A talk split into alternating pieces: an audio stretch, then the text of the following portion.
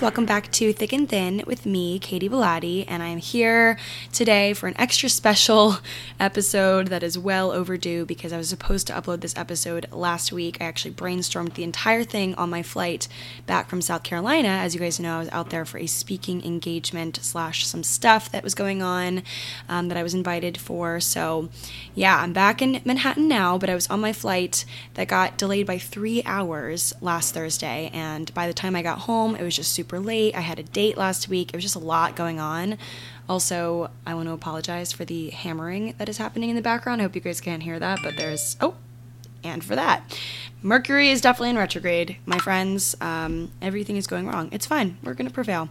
So, I'm here today on this magical, magical Monday with an episode for you guys. So, I have my kombucha I'm sipping right now. It is called Better Booch. Um, not sponsored. They did gift this to me though and it's a really good kombucha. I think some kombuchas are just a little too strong and like kind of I don't want to say acidic, but like kind of just like too strong for me for my liking and i actually like this kombucha it's the golden pear uh, flavor so it has pear tulsi, whatever that is, turmeric, and black pepper, and it's like a probiotic. It's really good.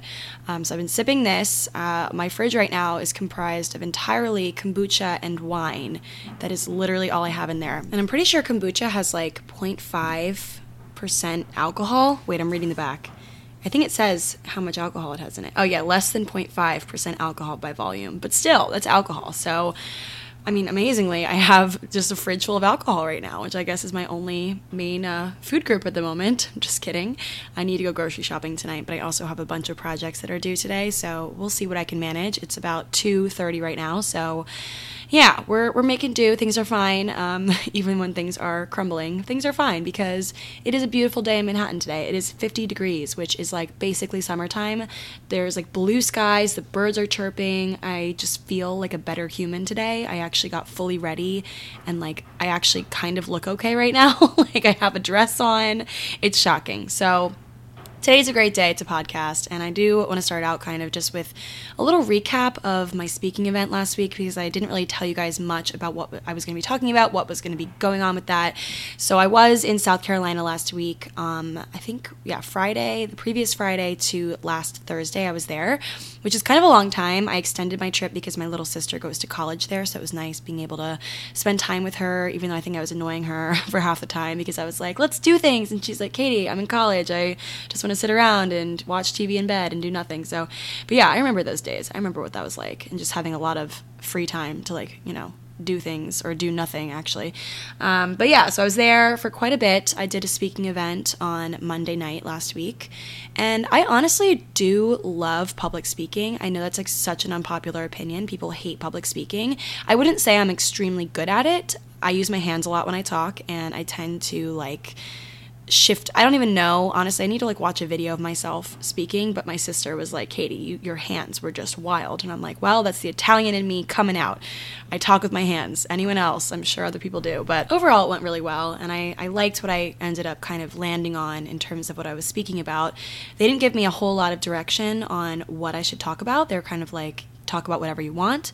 I was the keynote guest speaker for the um, USC, so University of South Carolina, not Southern California, South Carolina's um, Fashion Week. They have like a fashion week, and I'm like, you guys know I'm not like a fashion influencer technically. I'm just kind of like here doing my thing. I never know what to say I am in terms of like what my niche is. I don't think I have a niche. I think I'm just kind of like all over the place, like just a colorful explosion of a lot of things just going on which I think is just kind of me in, in, a nutshell. It just kind of is how I am. I'm never really one thing, as we know. I'm very much more than one thing. I'm a lot of things. And I don't know, I was talking about that. Honestly, a lot of my talk was about how I found comfort in not having just one thing. I think for a while I thought that I had to pick one thing and just be really good at it, you know, pick one trade, one industry, be super good at that one thing and just do that one thing forever. And it's kind of dawned on me lately how just that's just not applicable to everyone i don't think. Some people yeah you find your thing you run with it you do that forever but there's certain people that that just kind of like scares a lot and i'm one of those people.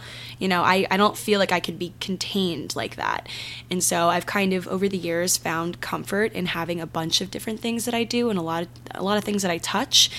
You know, that's a big reason why I'm not just an influencer, you know, like, and I'm not just doing sponsored posts all the time, and that's my, you know, my only job revenue. And not to say it's a bad thing if that's what you do. I mean, power to you, just having that one thing. But for me, it's like I just need a lot of different revenue streams. And so I talked a lot about my different revenue streams and how I do all this stuff, you know and like what my motivation is and things like that and how to stay motivated in a creative career that's constantly changing. So that was kind of like my main message and people really I think benefited a lot from it, especially just kind of asking me a lot of questions. There's a lot of questions about the just the overall influencer world and also just the the freelance world. And I really loved being able to bust a lot of myths in the sense that people really have an idea. They, they have this like one view of what influencers are and eh, how we how we act, how we, you know, portray ourselves and how we do business. And I think there's a lot of myths to be busted surrounding that. And,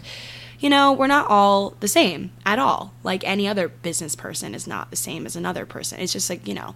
So I like talking about that.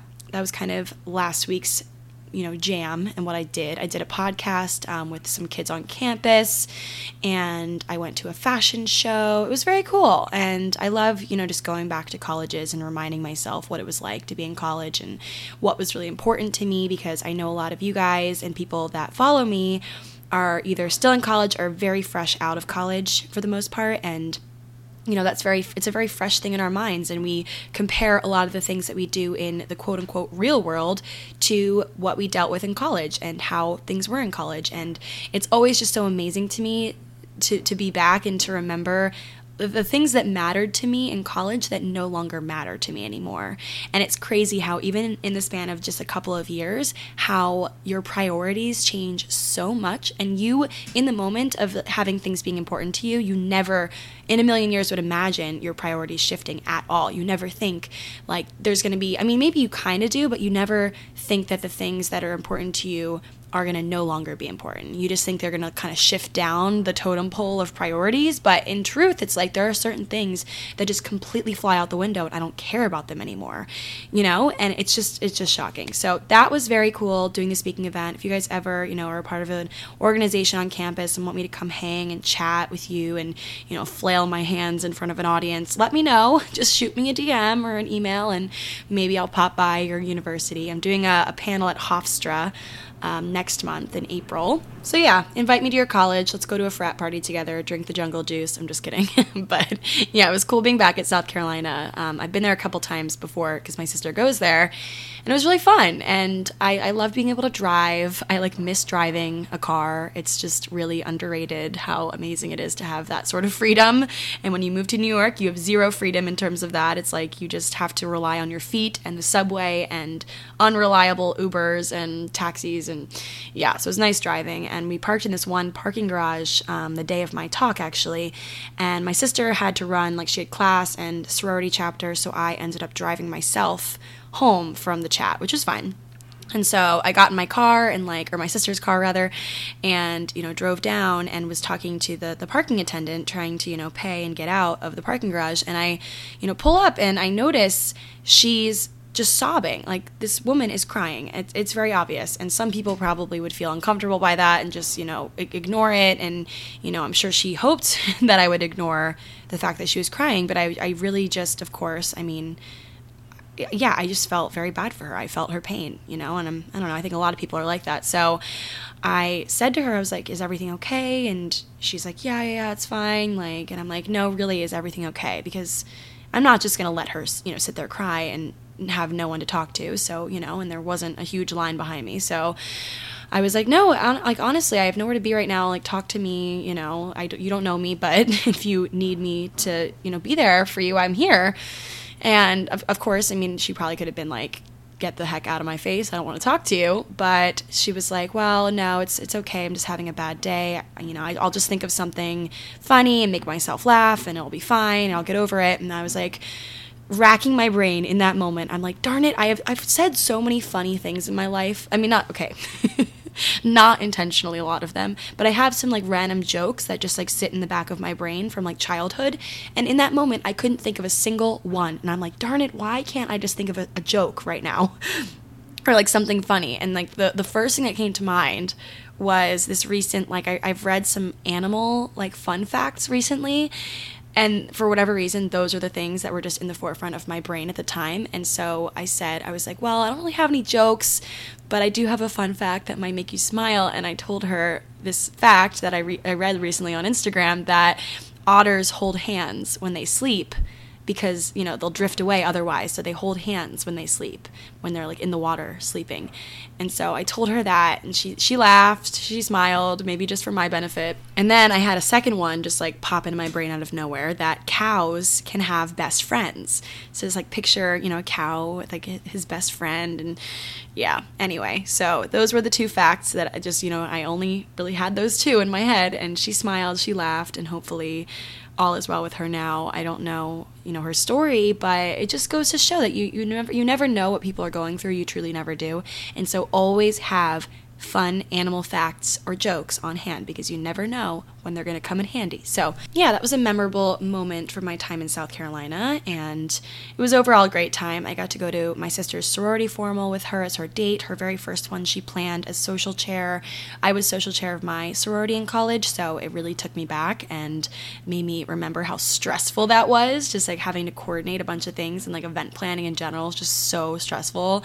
There's always something that's going to go wrong, but it was actually really great. So, yeah, South Carolina was lovely. So that's my little uh, life recap. I do want to start recapping my life a little bit more on here because I feel like I just jump right into like topics and don't recap on like you know what what I'm doing and how I'm doing whatever. So, yeah.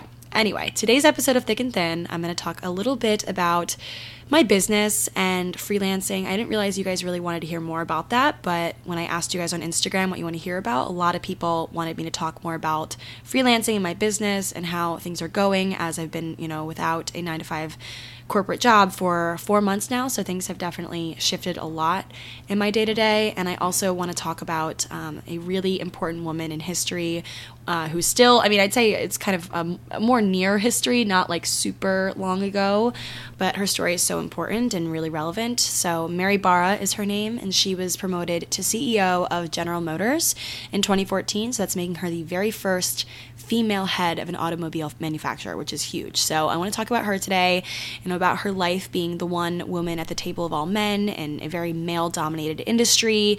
And I want to talk a lot about just like her sentiments and what she cares about her career advice because I think it's really relevant. A lot of it I like wrote down on my mirror. I'm like ready to adopt this and make this my life. So, yeah, we're going to talk about her today. Um, but first, I want to kind of start out with a little story about my freelancing life and adventure that I'm on right now, and just kind of about how I stumbled into it, but also just kind of my my previous mindset surrounding freelancing because for a while, you know, I thought that freelancing was kind of like just something you say you're doing when you don't really know what you're doing or you don't really have a real job and it's just kind of like, oh, I'm a freelancer, you know?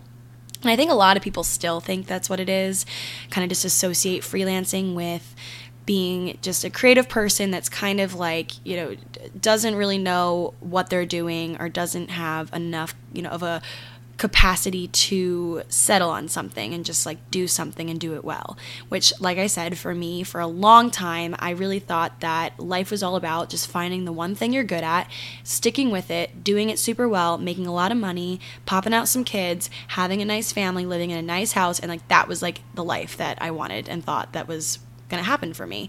And since I've learned, first of all, um, you know, the whole mindset, I also really like was relying heavily on like, you know, marrying rich and marrying like a husband that's going to take care of me. And, you know, I've since looked back at that and kind of laughed very hard, to be honest, at the idea of, you know, all of my eggs being in that basket and really thinking that's like how my life's going to go. And I think it just kind of goes back to like, just the way I was raised, you know, in a suburban life where not many moms in my neighborhood had jobs, you know, when I was growing up. So, but yeah, I've I've since realized that that's not how I think my life is my life is going to go. Thank God, because I actually have the power to make my own way and not rely so heavily on first of all someone else but then also I, I, thought that i only had a certain amount of viable years before i would have to just you know settle down and have kids and not really be a businesswoman. And guys, it's so great to be sitting here in 2020 as a woman where we have so many more choices, I feel like, and we have so much more. I don't want to say time because, of course, we still are kind of on a timeline in terms of when we can have kids and things like that. And so many people struggle with that. But I do think that now things are a lot more cushioned in the sense that we feel that we aren't here for one reason. We aren't here just to have a family. We are here to really make an impact and to shatter some glass ceilings and to really do things for ourselves. We're making our own money. We are making our own companies. We are not getting married so early, all of us. We're not forcing things that aren't meant to be because we need to just kind of hurry things up for our biological clock and for our just our destiny of what we're supposed to do. And I love the freedom that we have now and that I feel every day, especially being a business owner of my, you know, my own trade and my own kind of fashion. Like, you know, freelance is definitely not something that is defined in black and white and people don't often understand it. My favorite thing is just like having it. I have um what do I have on my Hinge profile? I have I think self-employed graphic designer is what I have on my Hinge profile as like my career choice or like what I do for for my job. And I just it's always interesting when I go on the dates and when I'm DMing or whatever, private or messaging, I guess is what it is, like messaging people. It's like they're like, "Oh, so tell me more about what you do."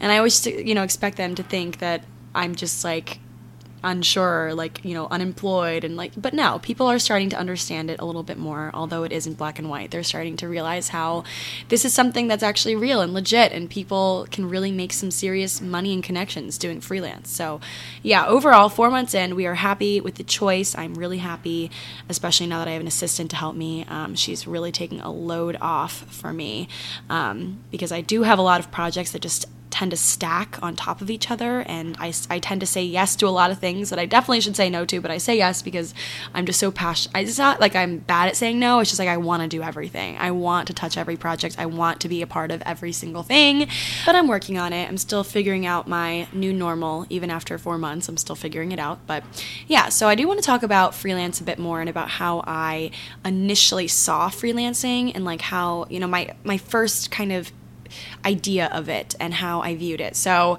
I remember back in like seventh or eighth grade, I was asked by this woman in my neighborhood to model for her.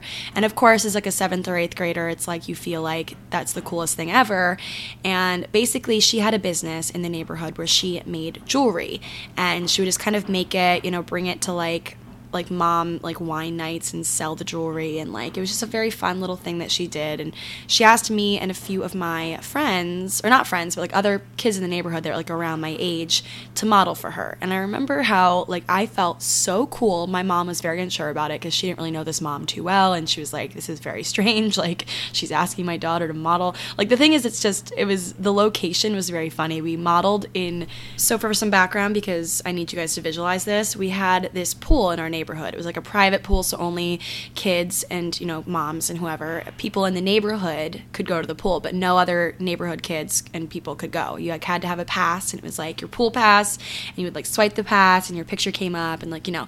So, anyway, there's very exclusive pools, like Soho House basically. But yeah, so there's a top level pool and a bottom level pool, and the top one was kind of for bigger kids because it was like deeper and it had like the diving board and the slide and like all that stuff. And so, like, you know, when I was babysitting kids, I'd bring them down to the lower pool because it was like shallow and they had this like giant mushroom thing that like water came out of. It was like a mushroom with like a raining situation. Yeah, it was like very cute. Anyway, picturesque. But yeah, so the bottom pool was where we modeled this jewelry. Very strange, I know. It was like, you know, she would give us these like necklaces, like very clearly handmade necklaces and earrings, and we wore them and stood like basically under the mushroom, like getting rained on. And we were modeling this jewelry and she was photographing it herself with this like very outdated like digital camera and it felt very creepy honestly my mom like came with me because it was like kind of we were nervous about it um, but yeah, so I ended up modeling. I think I'm probably still on her website, um, seventh, eighth grade Katy, with like basically a full on unibrow, modeling this like jewelry made from stuff from like the craft store. And you know, it was just very funny because I remember that was like my first thought of what freelancing was because she referred to herself as a freelance um, like designer or something. I remember it on her business card. She like, gave us her business cards, and it said freelance on it, like freelance because I think she did styling as well. She didn't just do the jewelry, but she was a, a mom, had two young kids, you know, and that that was like her thing. And I remember I mean, of course, now looking back, I'm like, that's kind of absurd that we were doing that, and like kind of funny that that was like her idea of like a, I don't know, but in the moment of it, I thought that was so cool that she could be a mom, but also do other things and like do things at home. And not to say my mom doesn't slash didn't do things. I mean, but she was, you know, raising kids, which is a full time job in itself. It's very tough to do other things. And, but yeah, I always thought freelancing was like that because that was like my earliest thought about it. But of course, you know, soon I learned the full magnitude of it and what that really truly means today because it's definitely expanded a lot. Um, so, guys, taking a quick little break in today's episode to introduce my new favorite vitamin brand for women, which is Ritual. You guys might have heard of it. I've heard a lot of my friends talk about Ritual, and I'm so excited to hop on the bandwagon and obsess over them myself.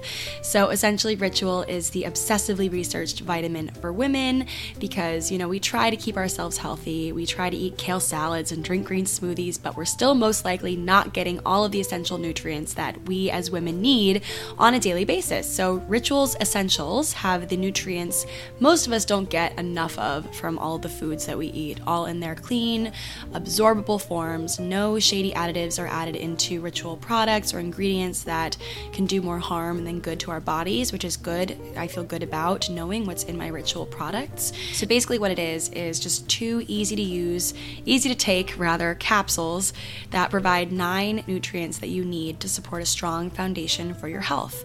So, I chose to take Ritual because I love that it is for women, so it feels very targeted to my needs as a woman, and I know we need special things that men don't necessarily need, so I love how I feel taking Ritual vitamins. There are a bunch of things that I love about the Ritual essential vitamins. Basically, first and foremost, I just love how modern it feels. It's like a modern approach to like the multivitamin that we've been told to take for centuries. It's like, or I don't know how long, but you know, a long time. And this like makes sense to me. It really just fills the gaps in a woman's diet. So they're also sugar free, vegan friendly, non GMO, gluten free, allergen free, and their sources are out there for the whole world to see. So they're super transparent. And it is all delivered right to your front door. It's just a dollar a day to have all of the essential nutrients your body needs delivered every month, no strings attached. So I do love everything that Ritual stands for, and the whole, you know, process has been so easy with them, and I love how I feel taking their vitamins. Uh, so yeah, definitely check out Ritual. As you guys know, I do have a little deal for you guys. So uh, for 10% off during your first three months of using Ritual, because you know, better health does not happen overnight. So for the first three months, you get 10% off using my code. So all you have to do is go to ritual.com slash thick and thin. So that's thick, the letter N as in no, thin. Ritual.com slash thick and thin, and you can get 10% off your first three months using Ritual. And using Rituals Essential for Women is just a small step that helps support a healthy foundation for your body by filling in the gaps in your diet. So definitely check them out, and thanks to Ritual for sponsoring this episode but yeah, so that that story just randomly like just went into my head. I don't even know how. When I was sitting on my flight last week thinking about what to talk about for this episode, I was like, how on earth did this like random story get lodged in my brain right now? And then I was also thinking about like other ways that I was kind of you know thinking about freelancing or design in general at a younger age like i was really putting myself back in my middle school shoes to think about like what uh, this all meant to me back then because i think that's the most important way or the best way to understand something and your your opinions on things is to remember the first time it was ever presented to you and what you thought about it and how it's changed or how you still associate it with that kind of to this day. And I remember my first the first time I really realized that I was good at designing things or like creating things that people could use or wear and stuff like that was in so this was elementary school. This was at least I think I was probably fourth or fifth grade at this point. And there was this t shirt contest in my elementary school. And it was for, we had like a different theme like every year, like it was like a charity thing. Um, I don't remember what honestly like anything about the t-shirt design or like what the prompt was at all. But i remember winning which of course you remember winning.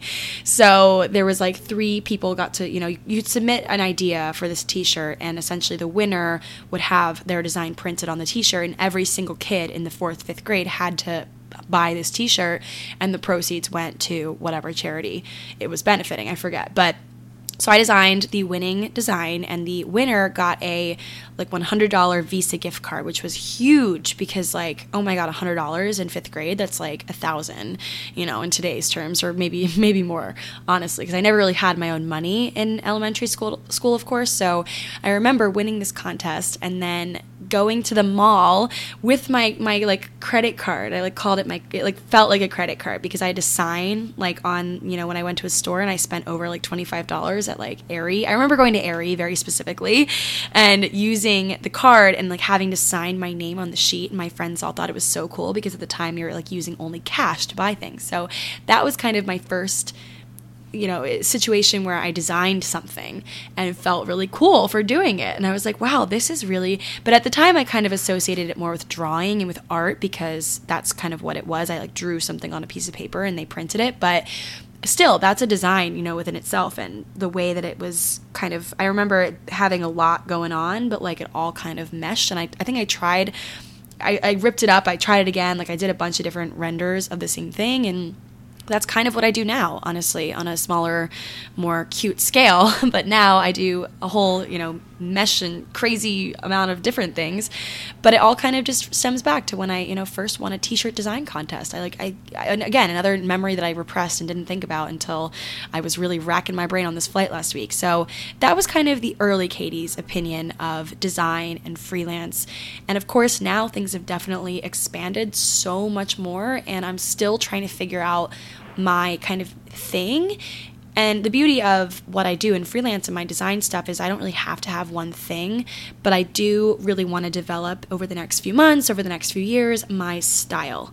Like I want my my kind of style to be very consistent even while I have a lot of different mediums and things that I'm working with, I want people to see something and say, "Oh, that is that's a Katy Bellotte original," or like that's something Katy worked on because you can tell just by the look and feel and how it's produced and presented. I want that to be my goal in freelancing. And I did touch on that kind of during my talk last Monday at South Carolina and people were asking me like, "Oh, Katy, like how do you plan on doing that?" And I think there's a lot of factors, one being just time and, you know, doing enough projects where I can figure out what I even want to portray myself as, but I also think something I'm doing now that'll really probably benefit me overall is only really signing on to projects that I feel represent what I care about and what I personally like and like you know, consuming myself.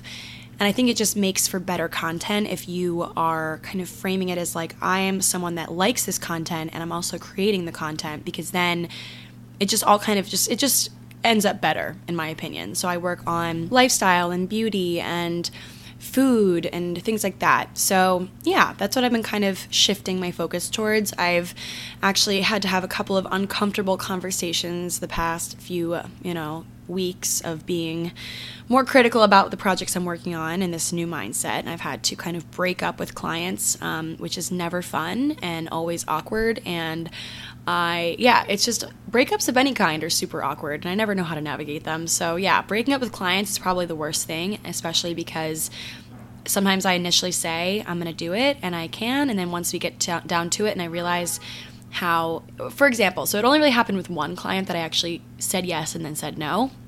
Normally, I just say no right up front if I feel like it's not in my wheelhouse, but I'll help them and refer them to someone else that I know because I have a lot of, I have a, a close knit group of like other creatives in the city that I feel like I could, you know, recommend for certain people and projects. And I always, of course, run it by the person before I refer them. But yeah, so this one client, um, just kind of keeping it pretty vague, wanted something medical so they wanted kind of a video for their practice about their medical practice.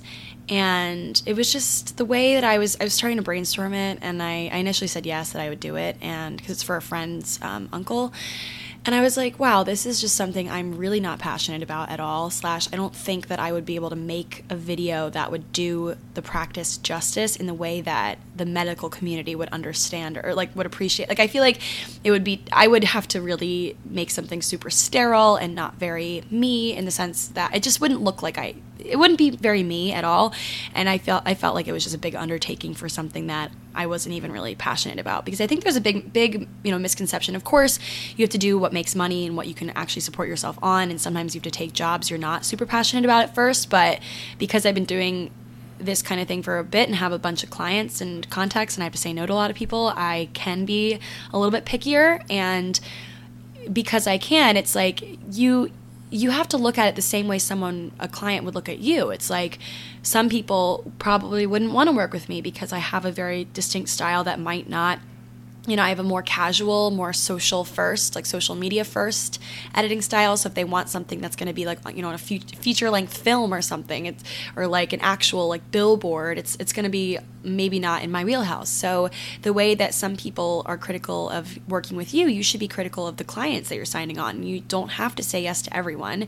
You quite frankly, you shouldn't say yes to just anyone or everyone because it makes you should i mean kind of going a little bit against what I was saying of you know not doing one thing and doing it well and just doing a lot of things, I still think it's it's nice to like I said develop a little bit of a, a vibe and a niche sort of like concept and style, and so I'm I'm trying to work towards that in still doing a lot of things, but doing a lot of things with that one like Katy touch to it. So that's kind of my goal right now in freelancing, um, and I'm also just trying to prioritize projects and just figure out what's going to actually take me more time, what's, you know, and ultimately it does have to go back to the money aspect of things and i feel like people are so uncomfortable talking about money but i'm not because i feel like it's just something i wish people told me. It's like you have to factor like you know how much time am i putting into this project and am i getting the return that makes sense for the time that i'm putting into it? And my day to day just is a lot of me like shifting, reprioritizing, you know, doing projects, but then kind of pausing and thinking, well, is this a good use of my time right now? Maybe I should do something that will actually make me some money. And, you know, but then there's also times where I just kind of goof off and like I, I just want to like kind of mess around with stuff and be creative and not have something be for a return and have no money even involved and just have fun. I think that's how I recharge myself. People always ask me like how I recharge and how I still have inspiration and still have ideas that are fresh and not overused and reused and I think just giving myself time to play is so important. It's important for anyone, even if you're in a corporate role. I think it's just so important to give yourself time to play and to mess around and to remember and remind yourself why you're doing what you're doing. I think a lot of us forget you know, was the true reason why we started. And I think reminding ourselves of why we started a project, why we started a certain career, why we're why we are doing what we're doing, reminds us just of our passion and our love and gives us gives us the stamina to keep going excuse me. I feel like my street is just like the loud car street. Everyone just like whips it down my street with their loud loud cars. Anyway, so yeah, that's kind of a little synopsis of my you know freelancing goals right now, and what I'm going through, what I'm dealing with, and I want to talk more about it um, once I get like you know exact questions from you guys. I'm gonna ask like for real questions and answer those. Um, but that's kind of like my deal right now. It's my jam, and so I do want to talk about Mary Barra. I think her story is so relevant to kind of the way that I am and operate, although she did, of course, work for like a huge corporate company and still does, you know, she has pretty humble beginnings and also she has this very distinct and inspiring leadership style where she really does. She's very empathetic. She does really put herself in the shoes of the people she's working with, the customer, things like that. She really knows how to position herself to understand people's motivation, to understand why people are the way they are, and not just, you know, taking people at face value and how she assumes, you know, letting her assumptions cloud what's actually happening. She really looks at what is happening at the root and what motivates people and what motivates people to buy and to be and to say and all sorts of things. So, yeah, her story is so special. I can't wait to share it with you guys. Um, but how I initially kind of came across her and heard her name for the first time was on Instagram, of course. I find the best stuff on there, guys. Like, I find the best little like gems of things that I just like, you know, crack open and really look into further. So, this is one of those things. I saw this post with a quote by Mary Barra. So, she said, I have this fundamental belief that everybody is pretty rational. If you can understand what is motivating them or change what is motivating them, you can accomplish things. And so, I instantly fell in love with that little quote and sentiment and had to dig deeper, which uh, of course I did. And I found a lot of stuff on her, a lot of dirt, a lot of, no, I'm just kidding, a lot of good stuff, a lot of inspirational stuff, a lot of nuggets and things she said and done that really can inspire a person. So, like I said, she was uh, in 2014 promoted to the CEO position of GM. So, that's making her the first female head of an automobile manufacturer. That's huge, as we know, a very male dominated industry. So, it's huge. And her initial job in 1980 was checking fender panels and inspecting hoods to pay for her college tuition. So, she was really at the bottom of the totem pole in 1980, and now she is CEO. So, that's incredible. Um, she subsequently held a variety of engineering and admin positions, including managing um, the Detroit assembly plant. Um, so she's done a lot of different things and she worked her way up to where she is now, which is incredible. So she's also listed on Forbes and Fortune's Most Powerful Women list. She's featured on the cover of Time's 100 Most Influential People in the World. Um, so yeah, incredible. So yeah, I want to talk about her story a bit, but to kind of kick things off, so the quote that I read, um, the Instagram quote that I saw, actually has a whole story behind it uh, that kind of enhances the quote a bit and makes us understand why she even said this thing about motivation and about why it's important for us to understand what is motivating people and or change what is motivating people and that's how you accomplish your goals.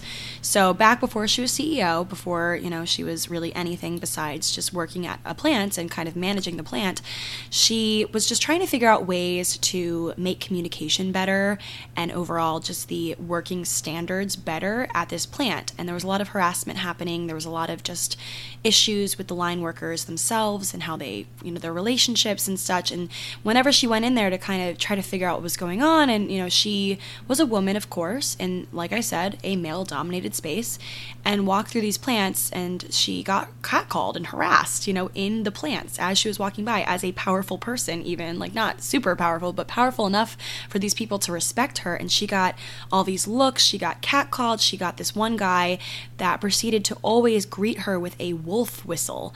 Um, yeah, so people stared at her. So after several of these encounters, she stopped and asked the one guy that always wolf whistled her, which I don't really know what a wolf whistle sounds like. I assume just like a howl of some sort.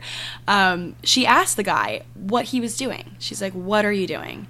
And he was taken aback because no one's ever called him out for doing that, I guess. And he said to her that he just wanted to attract her attention. And she responded that if he wanted her attention, he should just say hi. And she would respond the same way. And he did. And after that, they greeted each other whenever she came into the plant. And soon others quieted down also and the experience, I'm reading from this book, the experience helped shape Barra's future leadership style, a key aspect of which consists of trying to look at the world through other people's eyes. And then she said to this author that was writing something about her the quote I have this fundamental belief that everyone is pretty rational. If you can understand what is motivating them or change what is motivating them, you can accomplish things. And in this book, it does say, which is really accurate and very interesting, because a lot of times when we're faced with this behavior and people, I mean, come on, you've everyone's been catcalled, I feel like, at some point in their life as a woman, just even walking down the street. And in this book, which I am now realizing is called Influence Without Authority, if you guys are curious, by Alan R. Cohen and David L. Bradford. They said Barra didn't seem to think that she was selling her soul, but others might. The challenge is to try to step back and consider possible choices, since you often have more options than may at first appear. To keep from being trapped with no choice, keep seeking what currencies the other person seems to be seeking, what forces are likely to be driving the desire for those currencies, and how you might address those in some other way which I think is great. I mean, it sucks that even as women, we have to even deal with this and have to even figure out an alternate currency and, you know, figure out why people are doing what they're doing. But if we have any hope of changing how things are, it's first of all to understand these people. Like, you know, even if we, first of all, kind of just like hate them, you know, for being how they are and for doing these things to us and making us feel like you know objects and a number of things it's also kind of reframing and you know making there be a choice for ourselves, even when it feels like there isn't one and that it's just going to continuously happen. you know, I, I still think it's important to figure out why people are doing what they're doing and to kind of scare the shit out of them by confronting them with that. You know, the next time someone catcalls me, being like, why are you doing that? Like why do you think like what what is motivating you? Why are you doing what you're doing? Because, you know, in this situation or even just any general situation, a lot of times we think we know what's motivating someone and we don't know exactly. You know, we don't know the, the full truth. Um, and so it's good to do our research and figure out what's motivating people. Even in this instance, which was kind of like obvious that he wanted attention or wanted her to, like, you know, wanted a reaction out of her. I think oftentimes we do approach situations kind of already thinking we know what someone's motivation is and already know what someone wants out of something. But yeah, so that's another uh, reason why I was definitely drawn to Mary Barra was that situation and just the way that she very gracefully navigated a pretty annoying situation that happens to all of us as women, I feel like. So, yeah, Mary Barra is extremely inspiring for many different reasons and ways that she is is just incredible. I want to meet her someday. She's still alive, which is nice. She's still CEO as far as I know, unless things have changed in the past few days, but yeah, she uh, is incredible and I love that she started working on fenders and like getting her hands dirty just to pay for college and now she is CEO of GM. It's incredible. So, she has a lot of really famous quotes and things that she's said that are just really really relevant right now I think for a lot of us. So, she she quotes Eleanor Roosevelt a lot. She loves the quote, um, do one thing every day that scares you, which I love that quote as well. And she said in one of her um, something she was quoted in. She said, If I could offer some advice to my younger self, this idea of embracing new and different opportunities would be a good place to start. In today's heavily prescribed, overly programmed world, it's easy to believe, even at 22, that you need to plan every detail of your future career, but that's simply not the case. While planning for your future is great, the fact is things change. Opportunities will arise tomorrow that you simply can't imagine today. If you pass on them because they don't fit neatly into your current plan or because you're afraid, you could easily miss your best opportunities for growth. In my case, some of my most important career learnings came from situations in which I initially thought, You want me to do what? Like supervising a team at an assembly plant early on in my career or being asked as an engineer to lead human resources. The pang of fear that you get when you're given a challenging opportunity is a good sign. See it as a motivator and an opportunity to learn new skills, work with new people, and expand your audience. Remember, too, it's important not to limit your potential. You want to drive your career forward, of course, but progress does not always travel in a straight line. Each new opportunity broadens your skills and perspective, and the wider your experience, the more you bring to the table as you advance to leadership. Embrace these opportunities, conquer them, learn from them. They will be important investments in your career and milestones that mark your progress. Nothing scary about that. That's incredible. I want that whole little synopsis, that little quote there, to live in my brain for the next few years because I think it's so important for me to do new and scary things. Quitting my job, really scary. And, you know, what I'm doing now is definitely new. I'm trying things and kind of just making my way through them, you know, kind of picking up a camera and doing things that I never thought I would be doing and trying things that are definitely scary and out of my wheelhouse and just kind of making it making it work you know and learning through it. And every time something goes wrong i'm learning through it. And it's really cool to be able to you know read things like this from women like mary barra who's now ceo of a major company and realize that we all we all, you know, go through the motions of having things thrown in our laps and thinking like, wait, I'm supposed to do do what? Like this is what I'm doing. This is what I need to be doing right now. Like, you know, it, there's never a straight shot or a straight line to success. That's just not how it is. And yeah, I think we need to remember that. So she also said another little story that she um, told in an article. Her articles are incredible. Anything that she's ever been quoted in is just incredible. So it's hard for me to pick. But this other story that she told in one of her articles was that um, there was this plant manager once that asked his lead engineer to explain her hiring process. She said, Well, we fill a bathtub with water and we offer the applicant a teaspoon, a teacup, or a bucket. Then we ask him or her to empty the tub, and she's kind of like continuing her statement and the manager cuts her off and says i get it a go-getter would use the bucket because it's faster then the engineer says no a go-getter will pull the drain plug something that wasn't even offered as an option, you know, is the ultimate thing that people are looking for. They're looking for the crazy people that don't take the options in front of them as the final options. Like they're like, no, there's got to be something better. That's how half of the innovation in our world was discovered. And I literally hate whoever is hammering outside. I want to go track them down and ask them why they're doing what they're doing in, in the spirit of Mary Barra. Why? What is your motivation, sir? Probably building something that's going to eventually benefit someone, but it's just not benefiting me right now. So, anyway, yeah, Mary Barra is incredible. There's a lot more I could say about her story, but I think that was a pretty good little synopsis of her character and of her leadership style. Definitely read more books about her. Her story and her quotes are just incredible. So, I really do admire Mary Barra a lot, and I'm happy I got to talk about her today.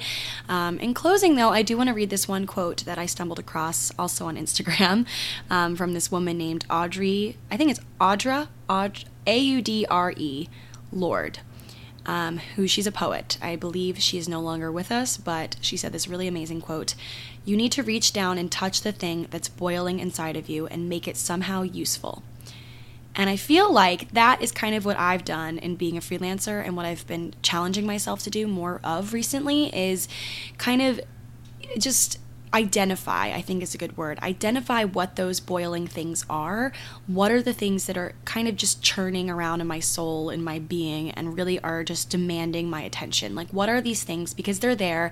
And if I, you know, move fast enough, I won't, you know, I can ignore them. But maybe I should not do that and actually give them a chance to, to tell me, you know, what they want me to do almost. So there's certain, you know, little creativity bugs inside of me that were really, really demanding my attention while I was at my corporate job. And I decided to ultimately leave my corporate job because I want to give these little, you know, boiling things a chance to live and survive and see the light of day and really make an impact on my life and on other people's lives. So yeah, I loved that quote. Also, one more quote I want to close with. You guys know I'm a queen of quotes. I love quotes. So it's by Roald Dahl, who wrote one of my favorite books, BFG, Big Friendly Giant. I love that book. Um, he said, And above all, watch with glittering eyes the whole world around you, because the greatest secrets are always hidden in the most unlikely places. Those who don't believe in magic will never find it. And I just love that quote. That's a beautiful quote. I can just like see that quote sparkling as I read it.